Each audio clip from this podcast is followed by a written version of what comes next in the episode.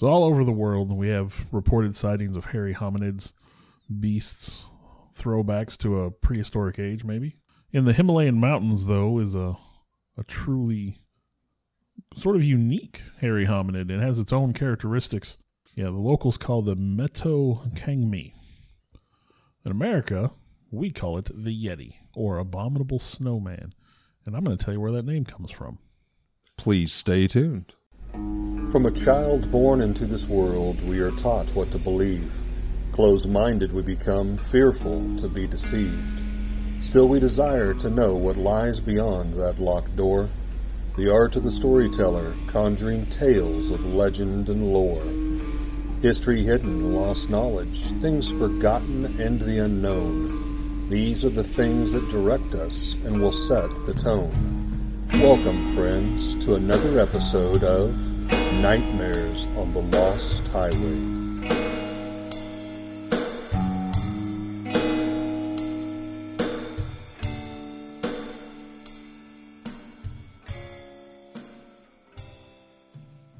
So the Yeti is one of the many hairy hominids known to roam the world. I think in America we have, we have Sasquatch sightings in every state except Hawaii, which of course Hawaii wasn't part of the original Pangea, whatever you want to call it, that original continent. It's a volcanic island, so Yeti or Bigfoots would probably have to migrate there. I think it would be strange to see a Sasquatch Bigfoot in Hawaii. We're going to start with a description of the Yeti here, and then we can go into some sightings and, and the origins of the abominable snowman moniker. So, the Yeti is said to be very muscular, covered in dark gray to reddish brown hair. They weigh between 200 to 400 pounds on average, uh, and they're short compared to American Bigfoot. About they average about six feet tall. Oh, an average sized human as far as height. Yeah. They have a pointy crowned conical head, which seems to be pretty common in the artwork, with a wide mouth full of large teeth. They have very long arms. They're commonly regarded as being peaceful. Now, this is the most common description of the Yeti, the one that pops up the most in folklore and, in the sightings of, of travelers in the mountains. They inhabit the Himalayas, and that's where they're Right. seen. Now, those are the most common descriptions. However, there seem to be three varieties of Yeti that are commonly reported by the locals. We have first what we call the Little Yeti. It is said to be just three to maybe four and a half feet in height. Uh, they inhabit warmer climates than the other Yetis and are usually found in the forested valleys below the snow line in Nepal, Bhutan, Tibet, and Sikkim. Theories, of course, say that this is possibly a juvenile or even a female Yeti That's what I was wondering if the size might not uh, dictate the age or, or the sex. Then we have what you call the Big Yeti. Uh, it kind of lives up to the common description that I gave earlier six foot tall, reddish brown hair, muscular. It is known to attack yaks at times, and they are reported to live from 13 to 15,000 feet uh, above sea level. So they're up in the mountains. Gotcha. And then you have what we call the Nialmo. This is a true giant said to be 13 to 20 feet tall. Wow. He uh, he feeds on yaks, mountain sheep, and possibly even people.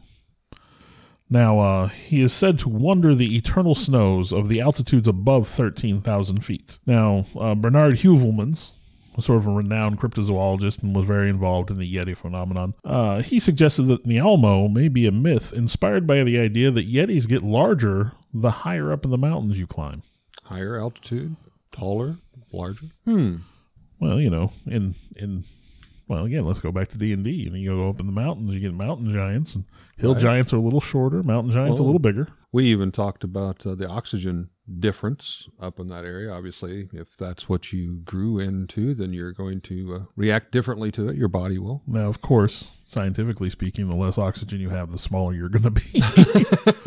so that kind of little contradictory. counterproductive. So, of course, like we said earlier, the Yeti comes from Himalayan folklore. Now, I've got a couple other stories. If you don't mind, I'll kind of jump in. Now, you had mentioned, of course, that kind of these sightings are all over the area. I've got one actually. Uh, there's a creature called a chuchana.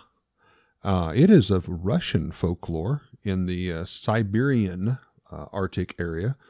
Um, it's described as six to eight feet tall, so kind of your medium, or I think what you called the large. Yeah, the the Russians had like a full scale expedition to find that, I believe. But again, what was interesting here, we got Himalayans, we got you know the white snow, but all of them described the Chuchuna as dark hair, which is very much like Bigfoot Sasquatch. Type. Well, a typical Yeti sightings, dark gray to reddish brown. their hair color They're not does usually change. found. They're, I know the pop culture sort of depicts the abominable snowman as being white, but that's not, not usually it. necessarily true. Now, again, they say in, in the Russian version of the Chuchana that it is a Neanderthal type man uh, wearing pelts, and while it's it has white patches for some reason that it has on its forearm. So their portrayal of this particular creature is it's not a monster; it's a Neanderthal man dressed in furs. Now, you saying that, I know we're we're probably going to get a little bouncy here. I do remember there's a bit of Russian folklore about a, a woman who supposedly had a child, I believe, with one of these creatures because they're Ah. genetically similar. That, So- okay makes sense.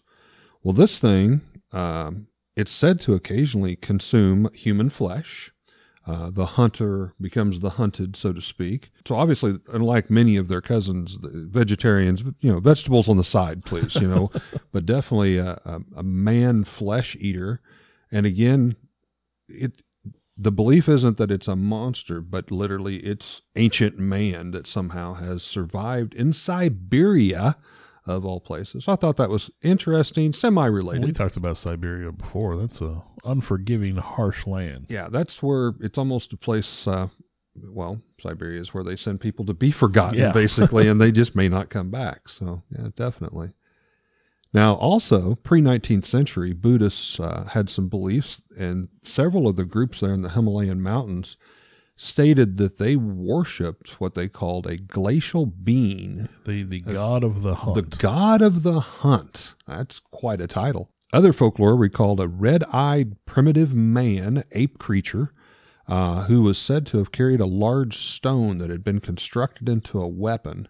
And he swings it around, kind of making a swooshing noise Yeah. to kind of taunt the people or creatures that he's hunting. I'm probably going to mess up the name on that one. I have it here too. The Mi Rigod Um, we're going to go with your pronunciation on that. or or Wild Man. you got my, but let's go wild man. Yeah, they uh, they believe that the blood of the wild man was uh, was mystical and it, it figured into some of their ceremonies. interesting, interesting. You want to go, you know, early, early, early. Alexander the Great demanded that he be presented with a Yeti when he conquered the Indus Valley in 326 BC. Well, that seems a reasonable request. Well, the locals the locals told him that wasn't possible. That Yetis could not survive at low altitudes, so they refused his request. Now, uh, I did say I was going to tackle the origin of the abominable snowman name, so I Yes. kind of want to dig into that a little bit. I think it's an interesting story. Here in Western pop culture, we call it the abominable snowman. Uh, the the Rudolph the Red-Nosed Reindeer special has the abominable.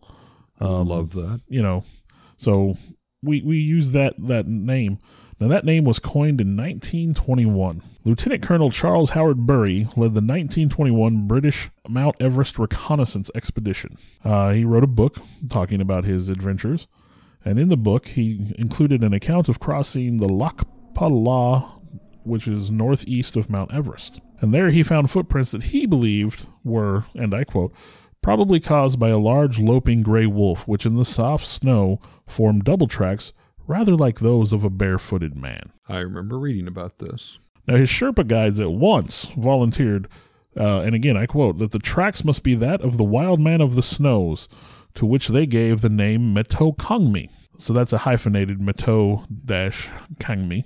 Meto translates to man bear, and Kangmi translates as snowman. Hmm. Now, uh, Henry Newman, a contributor to the Statesman in Calcutta, which I believe is a newspaper, he interviewed the men of that expedition, and he translated Meto as filthy for some reason. And then he punched it up a little bit and called it abominable. So then it became abominable snowman. It does sound better than filthy snowman. Well, yeah, but I mean, man bear snowman. Man bear snowman. But that is the origin of the name abominable snowman That that, is we use here in, in the West. that is. And to me, as soon as you say the abominable snowman, I think of the, the Santa Christmas special, Rudolph the Red-Nosed Reindeer. That's Well- that's that's what I am picking in and my mind. that's that's when you picture the the big hairy be- white hairy beast. yeah, kind of bluish skin. None of the none of the Yeti sightings Yeah. have white Yeah. fur. Not so Or I'm. I'm sure there there may be some, but mostly they're that you know gray to red. I had a, a similar story. This was in 1925. Uh, there was a photographer and, and members of the Royal Geographical Society, and um, they recorded that they saw a creature. Uh, it was about uh, 15,000 feet near Zemu Glacier, that you, I think, had mentioned. Seems to be kind of a reoccurring hotspot. Uh, he had observed this creature for about a minute to a minute and a half, and he guessed it was 250, 300 yards away. Um, he said this creature uh, showed up very well because it was a contrast of the dark fur against the white snow. Uh, he said it was definitely a human shape, in his words, quote unquote. Uh, walked upright, and it seemed to stop occasionally to pull at some bushes. Uh, there were some rhododendrons, I think, that, that grew in the area, as if possibly it was stopping to uh, eat as it was foraging. Now, he said, as far as he could tell, again, 250 to 300 Yeah. yards away, uh, he didn't see any forms of clothing, and he did not feel that it was a human wearing a coat or anything because the entire body was covered. Now, I'm I'm not a mountain climber, but fifteen thousand feet by a glacier seems like a good place to have clothes. I think I think it would stand without reason that uh, a guy, gal, I don't care how tough you are, you're probably not going to survive for too awfully long out there if you have no clothes on. He went and alerted somebody in his group. There were multiple people that saw this, so it wasn't just a single. And the group, I don't know if they were kind of already heading that direction, but regardless, they they made a decision to go inspect that area. Uh, it took them about two hours to cross that distance. However, that they did find uh, the creature's prints. They said it was similar to the shape of a man, but only six to seven inches. Yeah, they were- they were small. Small. Um, so a small foot, if anything.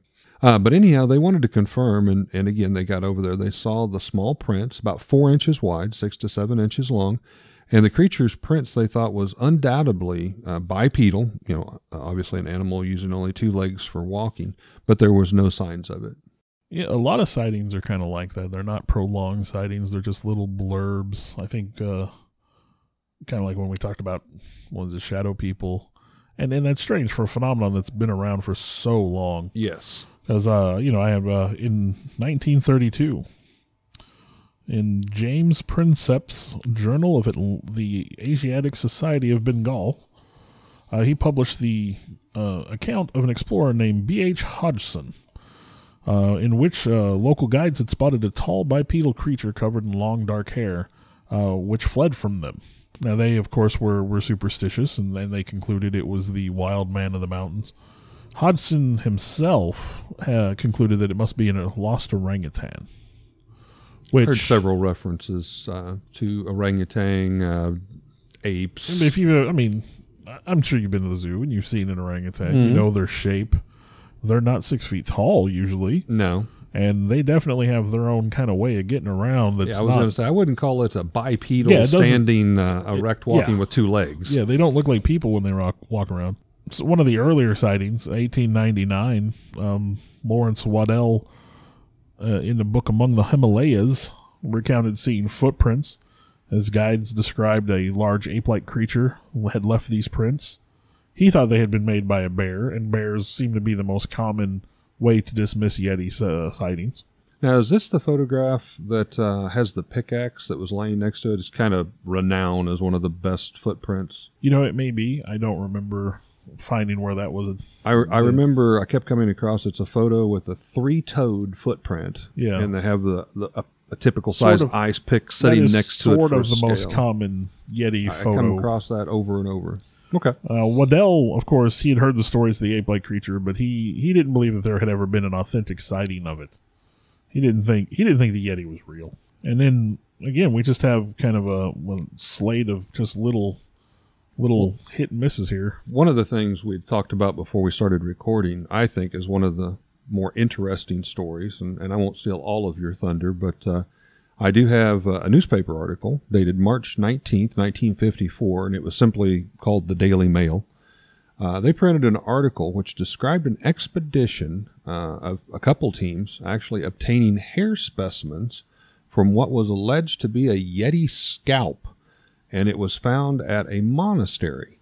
Uh, the hairs were black to a dark brown in color, and if you had them in the sunlight, they said that they would actually reflect almost like a fox like red tint. Very orangutan ish, if you will. Um, they were examined by Professor Frederick Wood Jones and an expert also uh, in human and anatomy. During the study, the hairs were bleached for whatever reason. I guess this was part of the scientific um, steps at the time. It was then cut into sections. Who doesn't want to see a bleach blonde yeti? A bleach blonde yeti. uh, the, these sections uh, were then in, analyzed uh, with a microscope, and then comparing those samples obtained with other known animals, uh, such as bears and orangutans, both of which we've mentioned. Now, Dr. Jones contended that the samples did not match a bear nor orangutan, um, but he believed they were more out of a goat or a cow. Yeah, there's a, a lot of hair samples come up in, in my research, and I kind of just steered away from them because, to be honest, for the most part, they're not very convincing. No. There, there's one uh, a separate incident where they had tested, you know, some alleged Yeti hair and if I remember the details correctly, they uh they found that they were more similar to a bear, but not of an existing bear, of a bear that has supposedly been extinct. Some sort of glacial polar bear that they hmm. have in the fossil record that doesn't, you know, hmm. supposed to have been extinct well, for interesting enough. thousands of years. Yeah, that in itself would be fascinating if we had these these glacial polar bears. Now, with all the interest, like you said, you take what you want, what you believe, but Nepal really started stepping up about 1957. Nepal state, uh, stepped up and they said, look, any expeditions continuing on regarding the Yeti or the wild man, three rules are going to be followed. The first one, obviously, you got to have a government permit. We want to know when you're investigating, and, and, and they also wanted to be, they wanted to see first any evidence that was obtained. Uh, two, don't harm the Yeti. Yeah. Unless it's for self defense. That that clause was put in there. And thirdly, as I started to say, the Nepal government wants to see it first, but they have to approve anything before it gets released to the public. Well, and I believe those rules were agreed to by the United States government too. That is if correct. I remember correctly. yes, I think you are. Now, so they they obviously, I think, stood up, and maybe we don't know for sure what it was, but to defend it to set rules in place. But, but that that last rule, I mean, we we've heard rules like that before on other phenomenon where it's like we get to control what's coming out yes. about it. So if somebody were to suddenly defiant, you know, de- definitively debunk debunk it, the Yeti, they could know, also would they be would they be yeah would and they this let gonna, that out? This is going to cut down part of our tourism. Yeah, we're not gonna we're not gonna allow that to slip out. But I did find that as interesting. Now, are you going to get into the story with uh, now, James Stewart. I just have a little blurb about it, so if you've got a little more detail than I do, I can at least summarize it. I, I find it to be one of my favorite Yeti stories. I've I've read it repeatedly, but it's the story of uh, actor Jimmy Stewart. Jimmy Stewart, which you know, let's re- regard him as a classic American actor. Absolutely, sort of a, a good guy. While visiting in India, and I believe it was in uh, Pongbochi, I think is how you say it. I believe that is correct. He uh, allegedly smuggled a Yeti hand out of India. So that seemed like it'd An, be a movie shady. actor uh, smuggling a Yeti hand out. I, I, I come across the story and I I thought I got to find out more about this. So I kind of dug into it a little bit more. Um, Penboshi, I believe, is correct in the pronunciation, and, and in general history, this hand is considered the Panbochi hand. And I believe it's something of a like a holy relic almost, isn't it? Absolutely. Yeah. Um, now, it was rumored and believed, obviously, to be from a Yeti. Um, one finger bone of the hand was later, it was tested at, at one point, and DNA showed it to be human. So there's there's that yeah. first little morsel. Uh, adding more confusion and mystery to the story, however, there was a Tom Slick uh, he was an oil businessman, an adventurer. And let me just say, when it comes to searching for the unknown and the unexplained, I love the name Tom. Tom Slick. Slick. It, it just, sounds like an it, old like a magazine or, title or kind of thing. Maybe one of those old cartoons, like you know the um, Jonny Quest or something like yeah. that. Well, Tom Slick, uh, he had led several expeditions himself um, in search of the Yeti, and he had said to have discovered this Penboshi hand at a monastery previously. Now, when the monks were asked, could it be removed to be scientifically studied, they absolutely said, no, no way, no way. You are not touching this because it had been passed down for at least decades in the monastery. And yes, it was kind of considered a holy kind of relic. Tom Slick and one of, or one of his associates um, might have stolen a few pieces of that original hand, as the story goes. Um, We're not going to let anything get in the way of the truth here. yeah, absolutely. some of the stuff, and you go down these rabbit holes, but some of the stuff said that on one of the expeditions where he had discovered this at a monastery, they had lost a man in in the trip, uh, froze to death or whatever. The rumors are that they removed his couple fingers to replace it with this Yeti hand. Now you have to envision this Yeti hand isn't like in a glass display box for everybody to see. It's it's wrapped up in linens and cotton. So yeah, you could technically pull off a couple finger bones, I guess, and maybe slide some others in there and wrap it back up. We appreciate your sacrifice, Bob. Yeah, thanks, Bob. You'll go down in history, not maybe in the way you wanted to, but um, so there was there was this that these finger bones had been stolen uh, for scientific study um, and replaced it with that of a known human adventurer. So then you have to say, okay, well, at what point was it discovered that the finger was dictated by DNA to be human, and was it really that old? Um, but the history of this Penboshi hand, the monks finally they kept going back, and and I'm sure they just harassed the heck out of these poor monks. You know, Yeah. It's so rude. I mean, it, honestly, it is. Well, it's it's it's American though. Yeah, it It's the the- probably one of the most American things we do, but uh, it's sad. But they stated that the origins of the Yeti hand were legitimate, it was real, and that many, many decades ago, one of their own had walked into a cave to meditate. And while they're in the cave, he found a Yeti that was he was sharing the cave with. Um, he did not harm it, and the Yeti did not harm him. So it was kind of a spiritual accepting nature, at one Well, accepting another. Again, the Yetis commonly regarded as being peaceful, and I know, you know, the the religions in the area, you know, they revere the Yeti. That's Yes. a spiritual entity to them. Yes, that's why you don't want any harm to come to it. Well, finally, he, he completes his meditation. They share the cave together. He leaves the Yeti there. And I guess later on, it does mention that, you know, there wasn't a lot of communication. There wasn't a lot of, you know, up close. It was the Yeti was in the cave with me, but it was kind of off to the side. Now, several years later, the same monk returned to the same cave and he found the Yeti deceased. So maybe the Yeti was sick when he was there years ago. Maybe that's where the Yeti lived and it finally just died of old age. But he felt that that story needed to be shared and proven. So that is where the hand come from. He actually, it said, removed a scalp, which I'd mentioned in one of the earlier stories, as well as this hand, and he took it back basically to bestow upon the monks of his monastery to protect this new religious artifact. After several people had studied it, again, which fingers did they study? At what time frame did it all take place?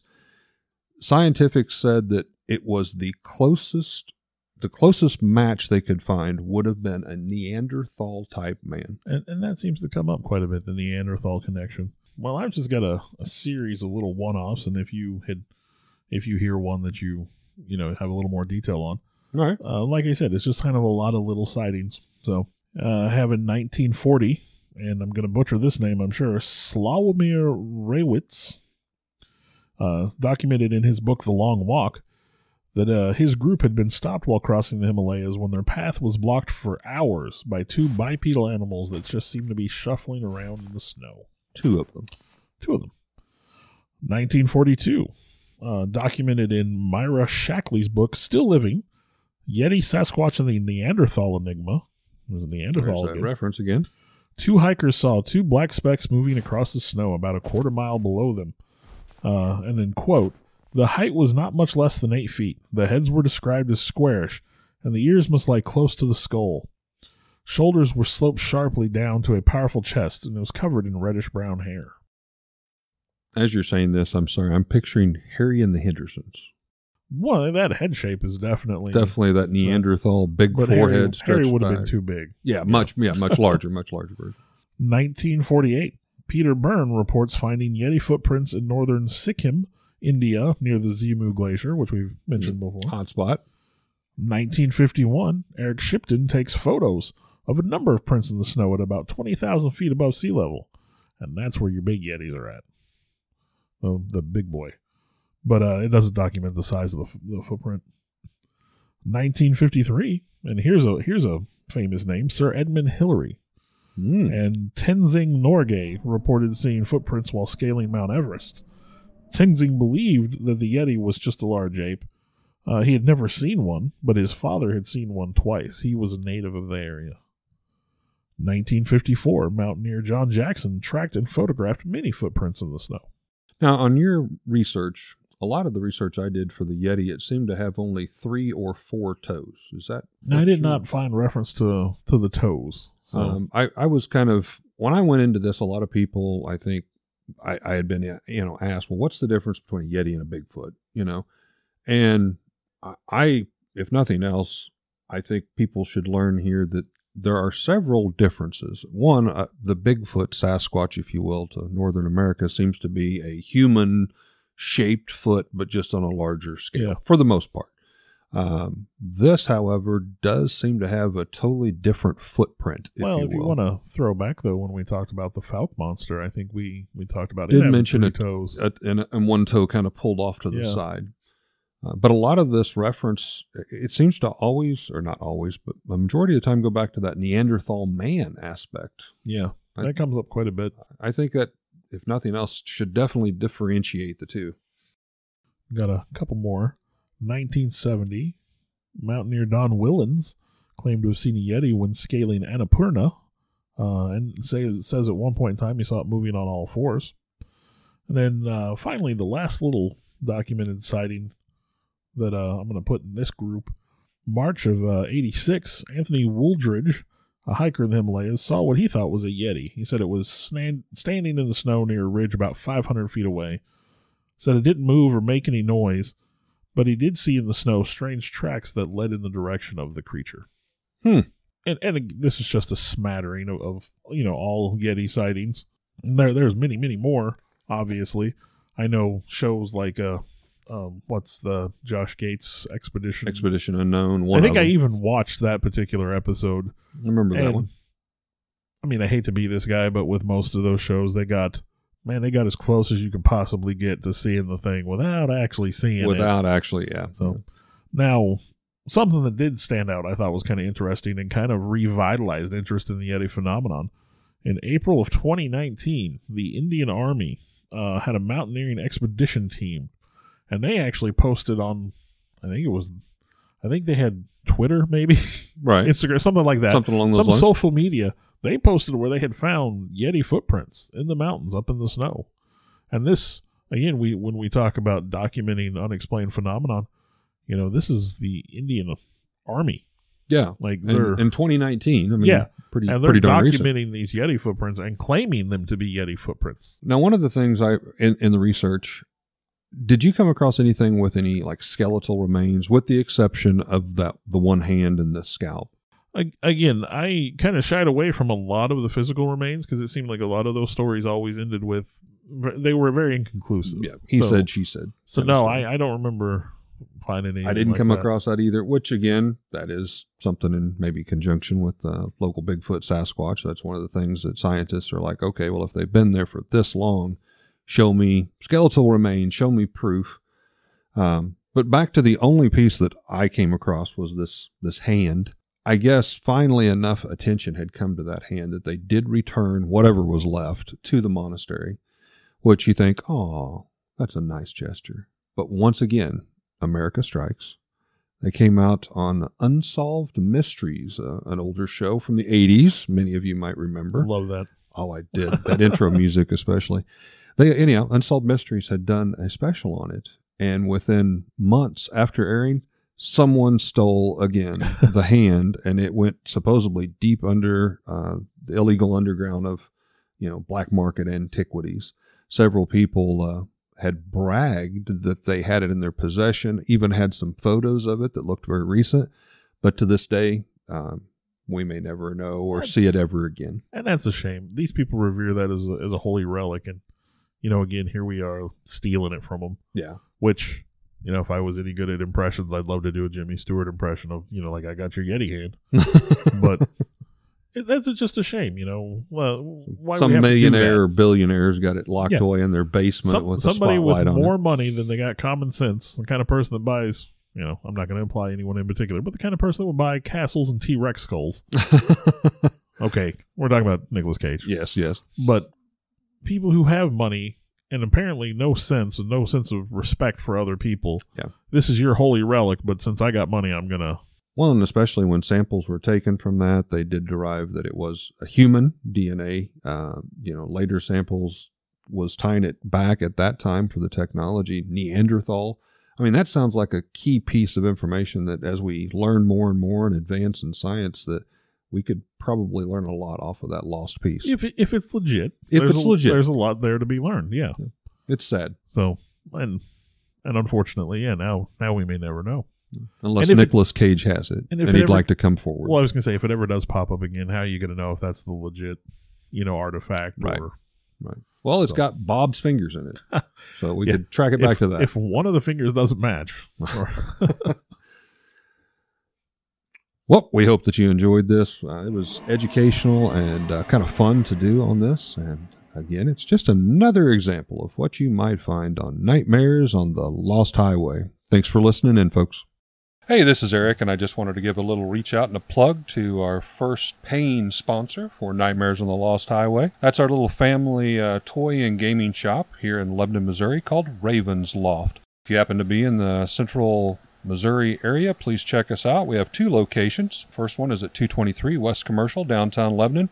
We've also branched out to a second location out at the Heartland Antique Mall, also here in Lebanon. You're going to find all kinds of vintage toys Star Wars, Star Trek, G.I. Joe, Transformers, Mego, Universal Monsters, all types of gaming, board games, Magic the Gathering. So we would appreciate it if you'd uh, stop by. You can like our Facebook page, uh, swing by and check us out. Thank you so much.